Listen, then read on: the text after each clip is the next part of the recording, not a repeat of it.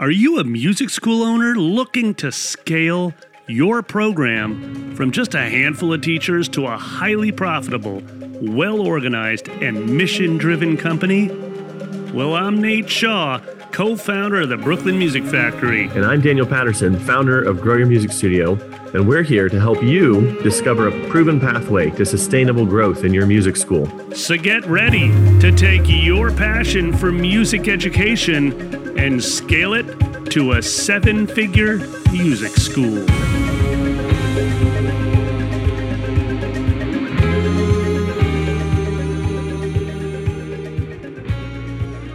Hey, welcome back to the 7FMS podcast. In this episode, we're spending some time talking about your school's biggest expense, your teaching team. Uh, several episodes ago, we talked about what to pay your teachers. And that was around episode 42, 43, 44, somewhere in there. And during that episode, Nate said something to me, said something to us that caught my attention, uh, piqued my interest. He said that teacher pay only accounted for 32% of his school's expenses. And that fascinated me. I think it also fascinated our listeners because I received several questions around how do you get that number so low? Um, and so what I realized was that there was some confusion around that number. And so today we're going to move past the basic questions around what to pay teachers and examine some deeper thoughts around your school's margins and financial fluency. And specifically, we're going to look at how do you optimize your school's finances and margins as it pertains to employee or contractor costs? How do you do the accounting for these expenses? How do you forecast them? And most importantly, how can you take this knowledge and apply it to your school and reap the rewards of financial optimization? Nate, start out with how in the world did you get your cost of labor down to 32%? That was the number that kind of caught everyone's attention. How did you get that down to 32%? I love numbers because they tell a story, right? And and the simple answer to your question is that's not the whole story. Mm. Right? Is basically 32%, i.e., another, uh, or in other words, of every dollar that Brooklyn Music Factory brings in, 32 cents goes to the teacher. Well, that isn't actually the entire investment in that teacher. It's just what we call the direct cost. In other words, um, that's the actual cost to be able to deliver the service. The student shows up for a lesson, the teacher shows up for a lesson, the student pays a dollar for that hour. 32 cents of that dollar goes directly to the teacher just to be sure that you actually even can deliver the lesson. But as you and I have talked about a ton, um, you know, that's only part of what we do at a music mm. school the actual delivery of the lesson is only one facet of delivering on our promise. Um, mm. So, just like with investment in teachers and cost of labor, that's only one number that we're tracking. We're tracking other um, costs as well that go directly to that teacher. Okay. So, I think the thing that confused folks was they heard that 32% number and they're like, oh, mm. wait, you only pay like 30% of lesson costs to teachers? Because you know you know there's this thinking out in the in the milieu and the zeitgeist of you know what's the proper percentages to pay your teachers? And it fluctuates somewhere between 50 to like 65% depending on how bold that studio owner is.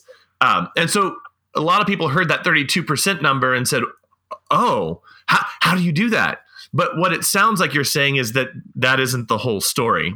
So is that is that correct? Yeah, is it? That is totally correct, Daniel. And I'm actually going to tell a really quick story. I'm going to go slightly off script here and just say what I did when we first started Brooklyn Music Factory. So mm. you and I have touched on this a little bit in previous episodes, but like so many school owners or or early founders, I started a school. I called a bunch of friends. I said, dude, I want to start offering drum lessons. Will you come work with me on the at BMF? And I just paid them whatever I thought seemed like a fair rate. So in other words, I started I think we paid like $60 an hour out of the gate and that was 12 years ago. Um, and and mostly I just based it on whatever I thought I should be getting roughly. Right? And the challenge there of course is that I had no idea really all the other costs that went into running an effective and sustainable school like BMF. So, um, anywho, the painful part of that story is I had to actually retract a lot of offers and revise um, what the hourly rate was within a couple years. Because basically, I was like, oh, it's not sustainable at all to pay 60, 70, 80% of every of every dollar to the direct teacher cost because there's nothing left to invest in the business truly. Right. So, mm. yeah, the short answer is that's not the whole story. Um, and, you know, maybe I'll just quickly touch on the longer um, are the other pieces of investments that we make in okay. teachers. So, first of all, you have you know just the direct costs we you know just to be clear by the way for those that are listening that are like wait what's an indirect cost an indirect cost is anything that goes into the business that allows you to actually keep the lights on, have a studio, a place to teach that lesson. So, electric bills, rent, your back office administrative support, your bookkeeper that gets paid every month to keep those are all indirect costs, right? The student has no idea that those are being paid. They just see that there's a teacher showing up delivering the direct experience. So you have indirect and you have direct costs. So that's sort of a simple definition of that. So you have, um, but in terms of just the teacher, you of course you have that cost of, like you said, 32 cents of every dollar on average at BMF. Then you have any other additional benefits that you offer them. So at BMF, we offer a retirement savings plan. So we match 3% of that. We offer to a number of our um, long time faculty, they reach a point where they get paid time off, right? So there's paid time off there. Um, so there's some other benefits. We we aspire to be offering medical, which I'm hoping will happen within the next couple years, depending on, um, you know, coming out of uh, what what 2023 feels and looks like. Um, the other uh, areas you have are, of course, um, there are other things that we in, ask teachers to do, like show up to the three hour training we just did on mm. Friday. That's an earning opportunity for them. We offer off, we also offer teachers the opportunity to be involved in curriculum development.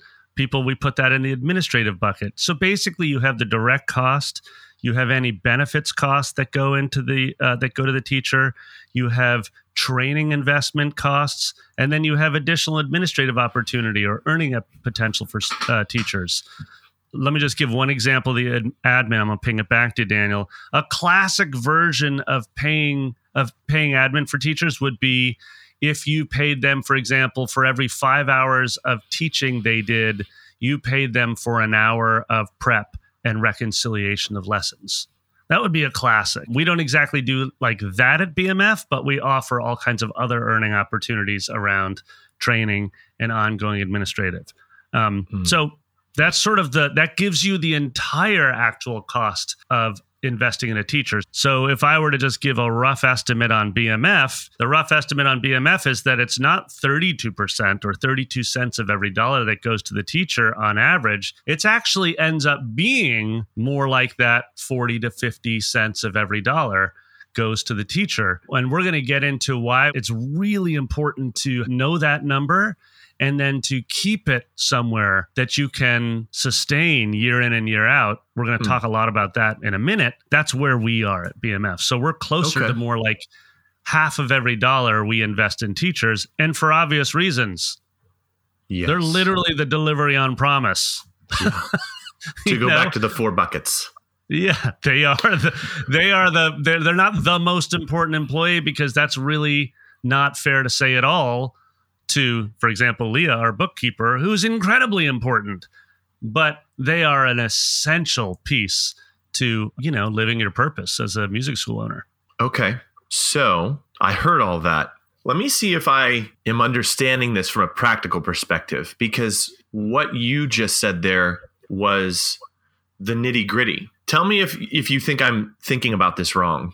What it sounds like is that you have a more granular approach to pay so that on paper it might look the like the actual hourly rate that you're paying a teacher might look lower than another studio but because you have because you've split out all the different things that they do and the different benefits that you offer them, that you actually have a much more clear view of what and why you're paying them. In other words, whereas a studio might say, oh, you get 60% mm. of every lesson, and then there's all these other things that they expect the teacher to do as a condition of their employment, where they may not be paying them an hourly rate to show up to a training, but it's expected that they show up to a training because they're making 60% of every lesson. It's like you actually break it down and do the work of of, of splitting all that out. Like here's what the benefits will be. Here's what here's what the hourly rate will be to teach the student. Here's some admin costs, training costs. Do you think that's a fair assessment of how I'm hearing what you're saying? Yeah, I want to. I think I think you use the word granular. Can I swap the word targeted out for granular? Sure. It's a targeted compensation approach. In other words, um, you you you just gave a great example.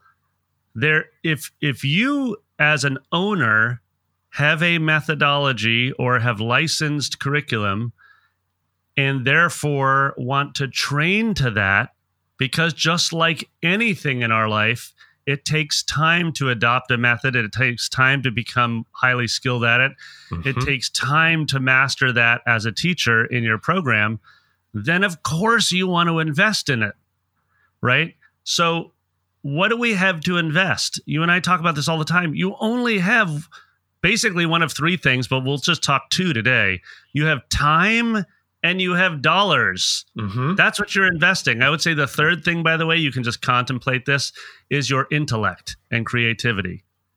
Right? You can invest that, and you have to be very careful. That's where our annual planning episodes come into. Mm. Um, but, anyways, time and dollars. So, sure you can just pay the teacher uh, i don't know 60 cents on the dollar to come teach the lesson and never really talk about the value of training and never really talk about mm. the value of the gigs and the recitals or you can take a bmf approach which is to say we highly value training and you will be paid for it mm-hmm.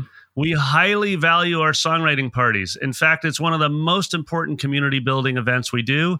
And all of you are expected to be there, even if you only have a single student. Actually, we require our teachers to all be at the private lesson songwriting parties, even if they don't have a student on it, hmm. because it's all hands on deck to build community and assist one another. And guess what? You're paid the same as if you were teaching a piano lesson. Hmm right? So I think your your um, last comment on this was clarity. I just I underlined the word clarity. I was like, Daniel hit it on the head. It's clarity on not only what's important to you as a founder and a school owner, um, but also exactly how you intend to achieve that what. And then okay. you allocate time and money to it. And so I want to I want to add one last thing here, Daniel sometimes it can be intimidating to hear a comment like you get granular you get detailed with all the breakouts i want to be clear here. I'm not going in there and weekly looking at the cost of that retirement savings account. Not at all. I just know on average over the course of the year it costs point something something percent of mm-hmm. our gross income. And i'm like that's fine.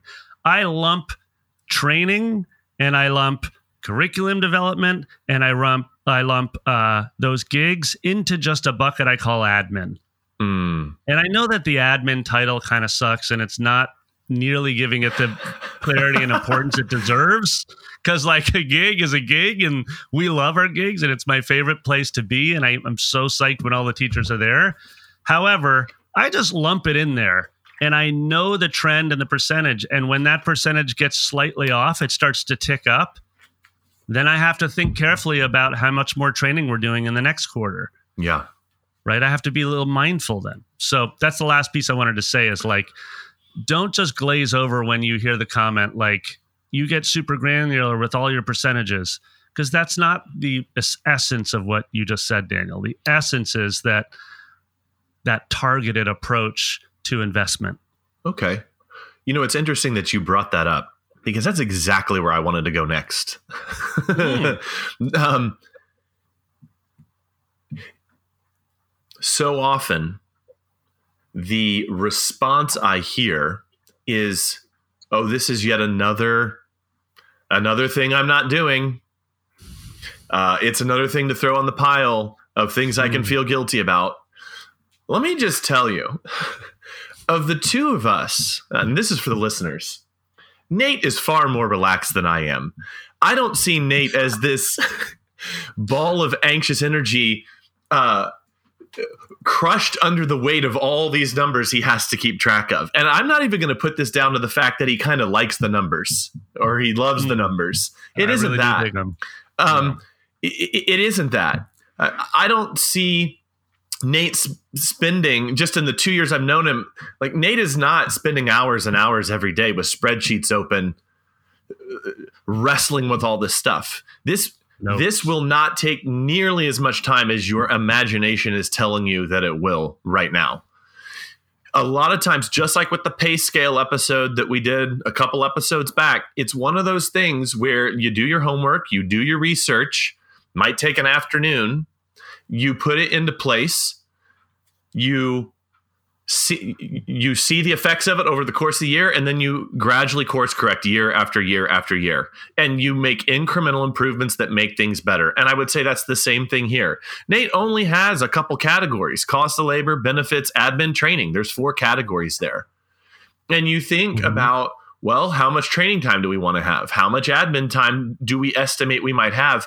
And you kind of build your percentages out from that. And I think Nate, that's kind of leads me where I wanted to go next after even saying this little bit here is let's just give people some sample targets. Like what should the cost of labor be? What should the benefits be as a percentage? We- We probably don't need to get into specific numbers. That probably won't be helpful. But I think target percentages will be helpful and that will kind of account for, you know, different areas of the country, uh, uh, different costs that might be incurred from state to state or from country to country, because I know we do have a lot of overseas listeners.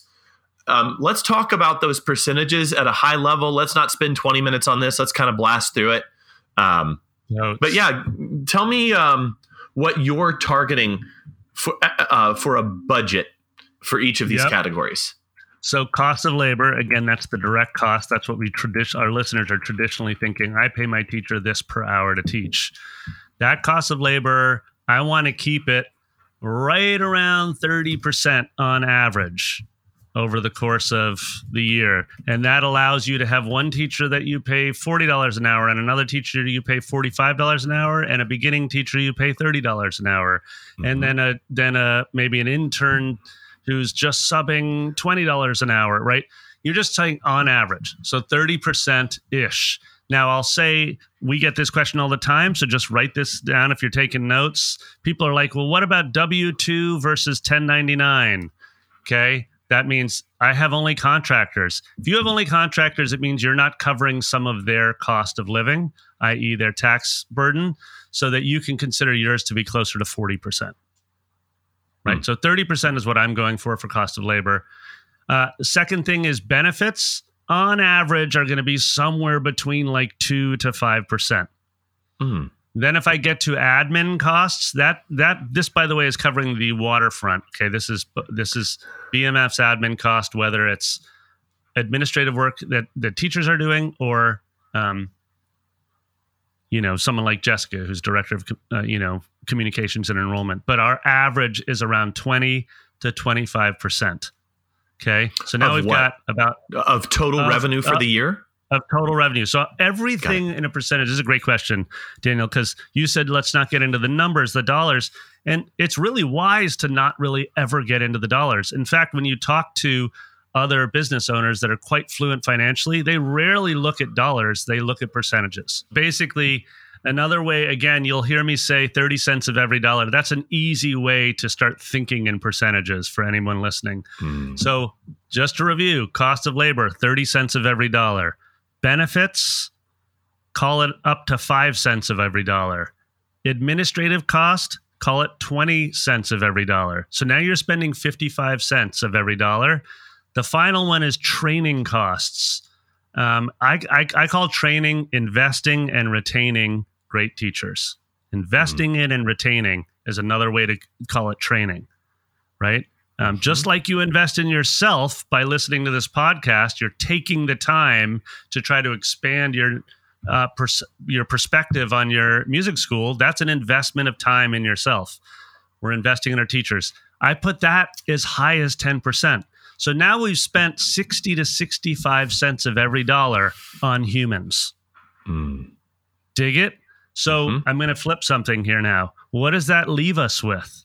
That leaves us with about 40 cents of every dollar to run the rest of the company and to pay you, the owner. Right? So so this is like gets back to your initial question, Nate, how is it you only spend 30 cents of every dollar on on teachers? It's not the whole story Right. right? We're just hyper targeted in how we invest our most precious resources, time and money, right? And to me, um, the reason we get well, not the reason, one of the reasons, Daniel, we get so many questions around hiring and retaining great teachers is that I'm not sure that our listeners are always necessarily contemplating how important it is to invest in those teachers Mm. Right? And investment doesn't mean expense. Even though we interchange those words, think of it as an investment, not a cost. Mm. So that's a different episode, but I'm gonna, I'm gonna just drop that for a second for people Yeah. to contemplate. Just write that down and then journal about it and hit Daniel and I with a question. Okay, onward. So that gives us our rough budget. I don't know about you, but I didn't get an owner's manual when I started my music school. And I wasted a lot of time on trial and error and making things up as I went along. But you don't have to do that.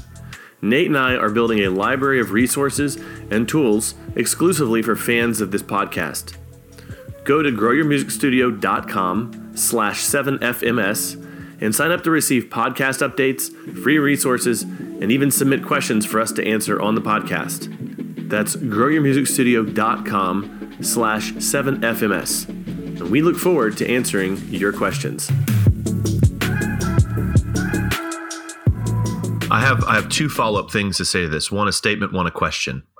Yeah. The statement is we actually touched on this way back. I think it was in episode 14 where we were addressing a question someone had asked about should I pay teachers to come to my to to, to meetings. Mm.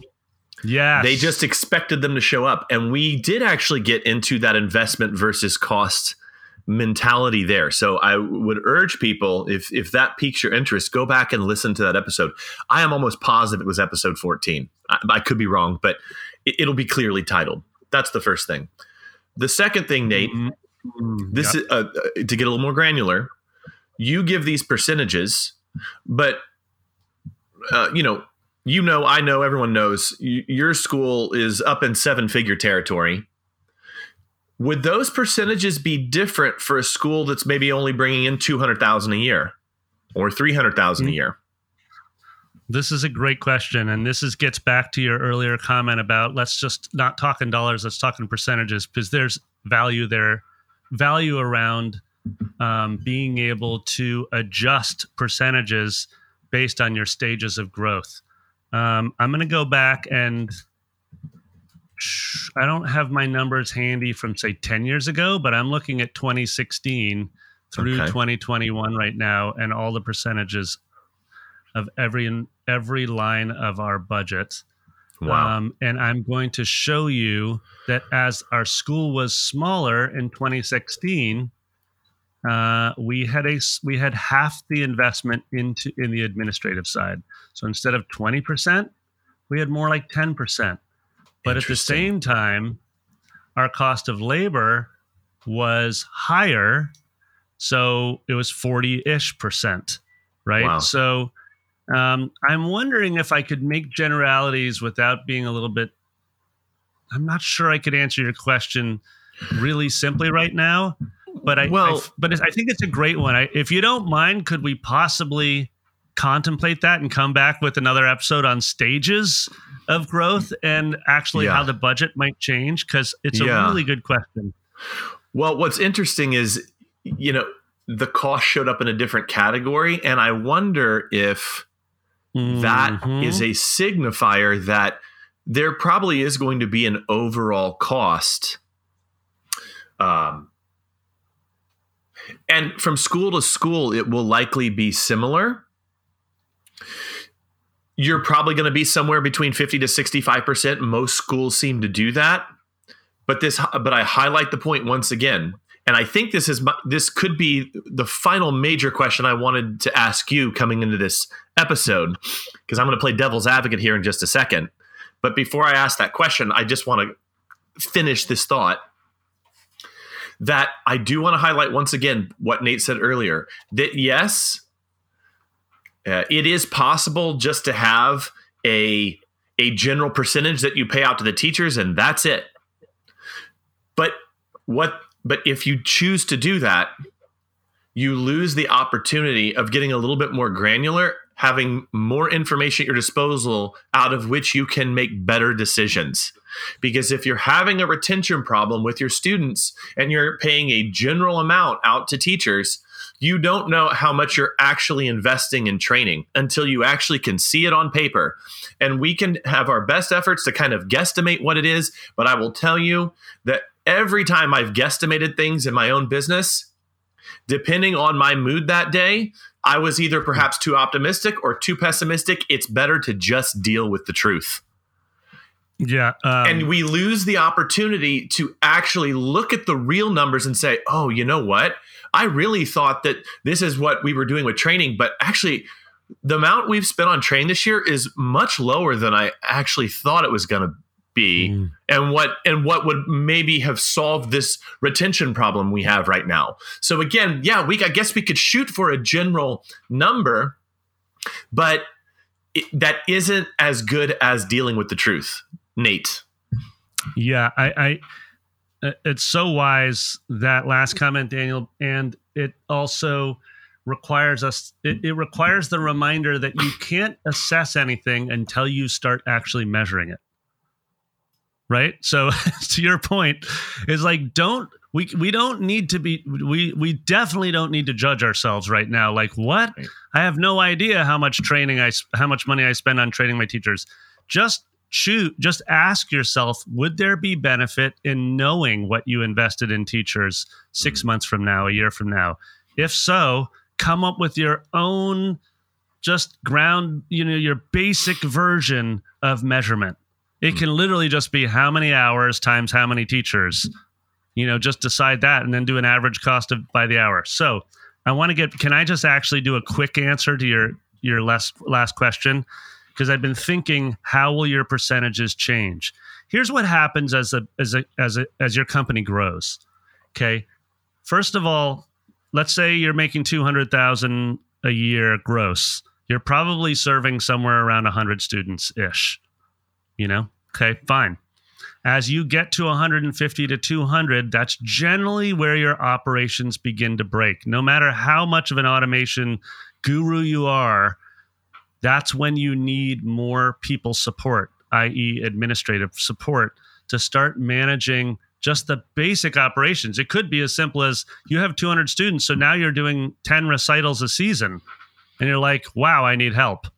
Okay so, what's going to happen as your school grows is that you'll find that it puts pressure on customer service and indirect costs. Mm-hmm. And so now human costs. So, therefore, you're going to find your admin cost going up some, but your cost of labor percentage, uh, sorry, your admin percentage is going to go up some.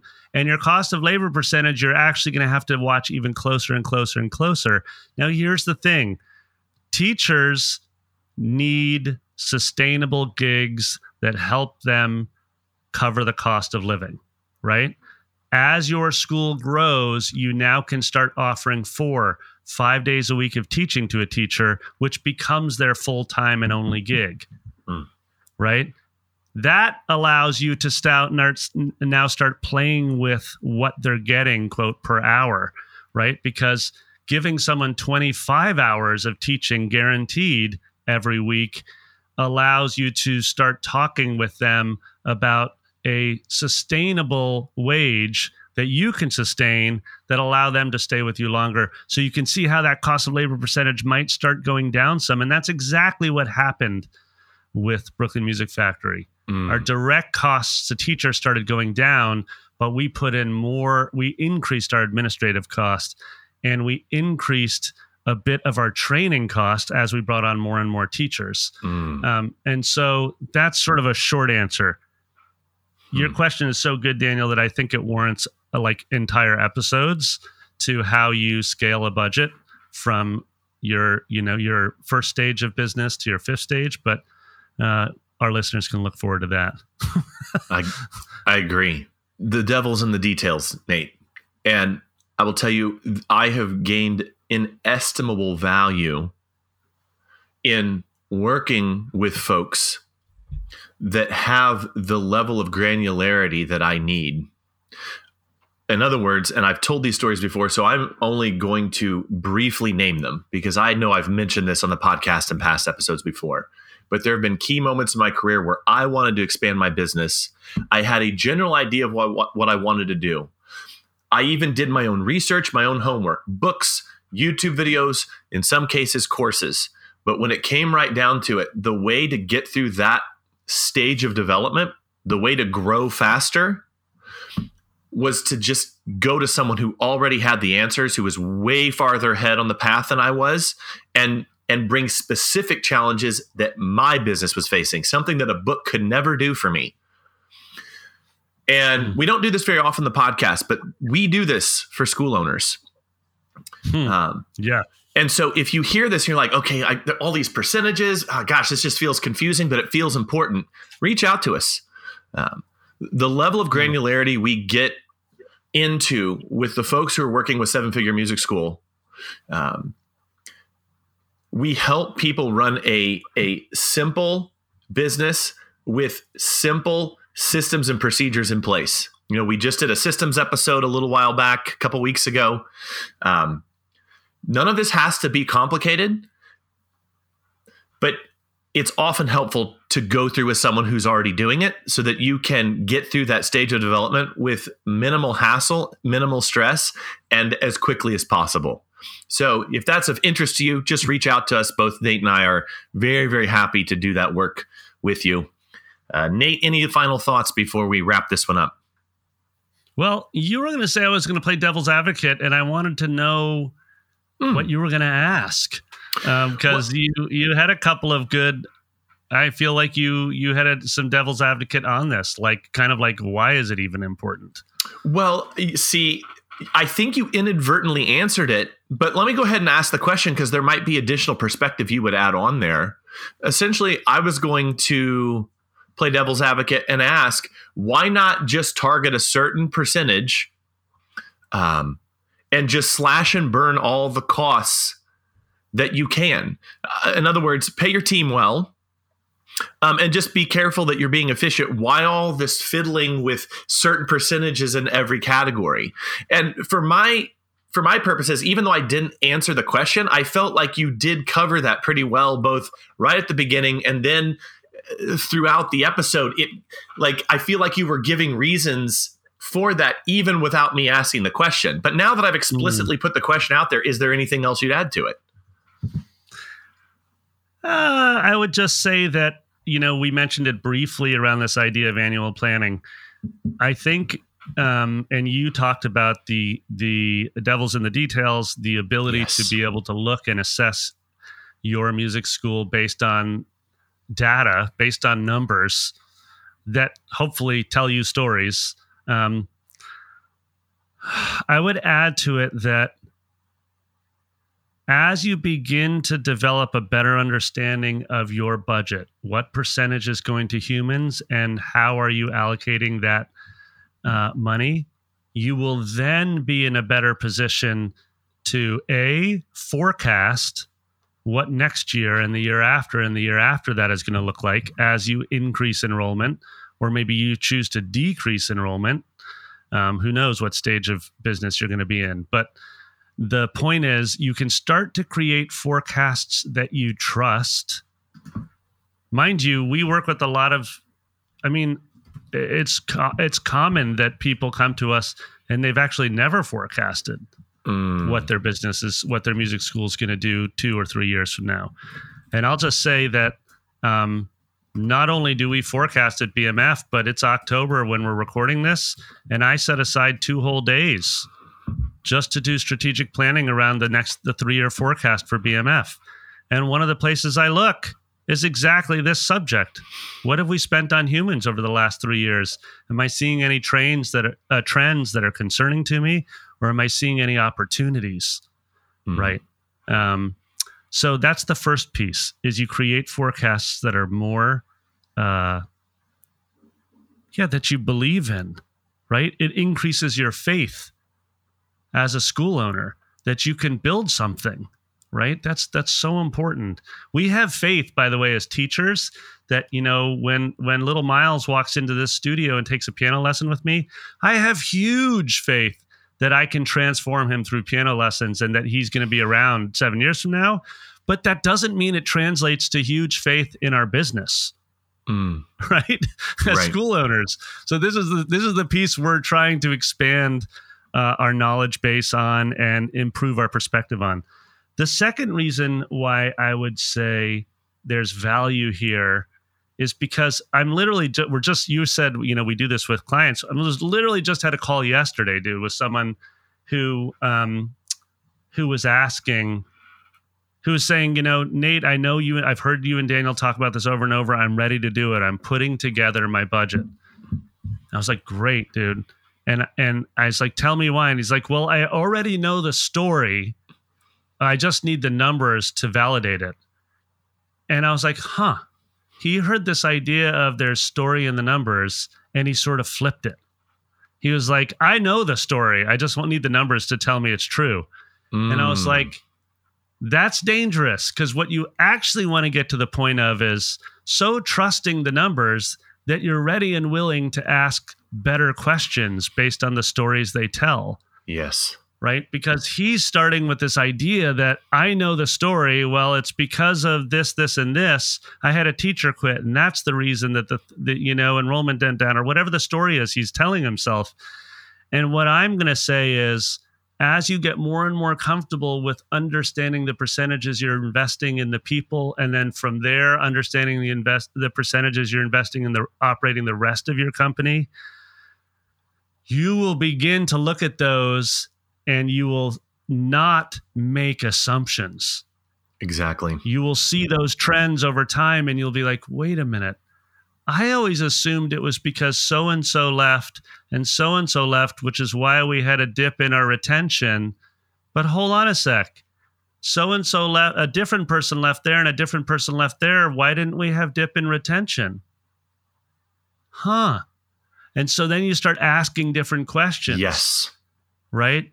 Um, and so that's the second piece is that the value in, uh, uh, or sorry, your um, your world is expanding as a music school owner as you find yourself being more and more open, losing loosening your grip on your assumptions, and then being more open to asking deeper and deeper questions about the why behind trends that you see and and that's the second reason dude is because we can i find myself asking different questions now than i used to ask seven ten years ago mm.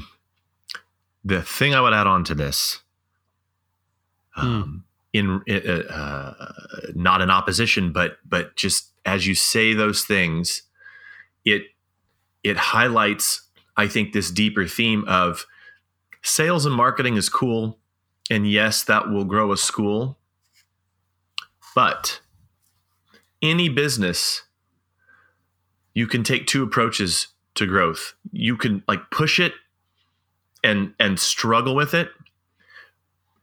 But in hindsight, looking over the last decade of my career, what I've seen is that uh, when I have put certain things into place, where I've addressed blind spots that I've had, where I've started to do things that I wasn't even really sure of the value of doing them. I was just told by someone a lot smarter or more successful than me, like, you really should be doing that. Even if you don't see the value of it now, just start doing it.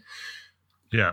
When those conditions and structures were put into place, the business just grew on its own. And I would say that you talked about that revenue barrier that a lot of schools hit. and they wonder why they can't get over that revenue barrier.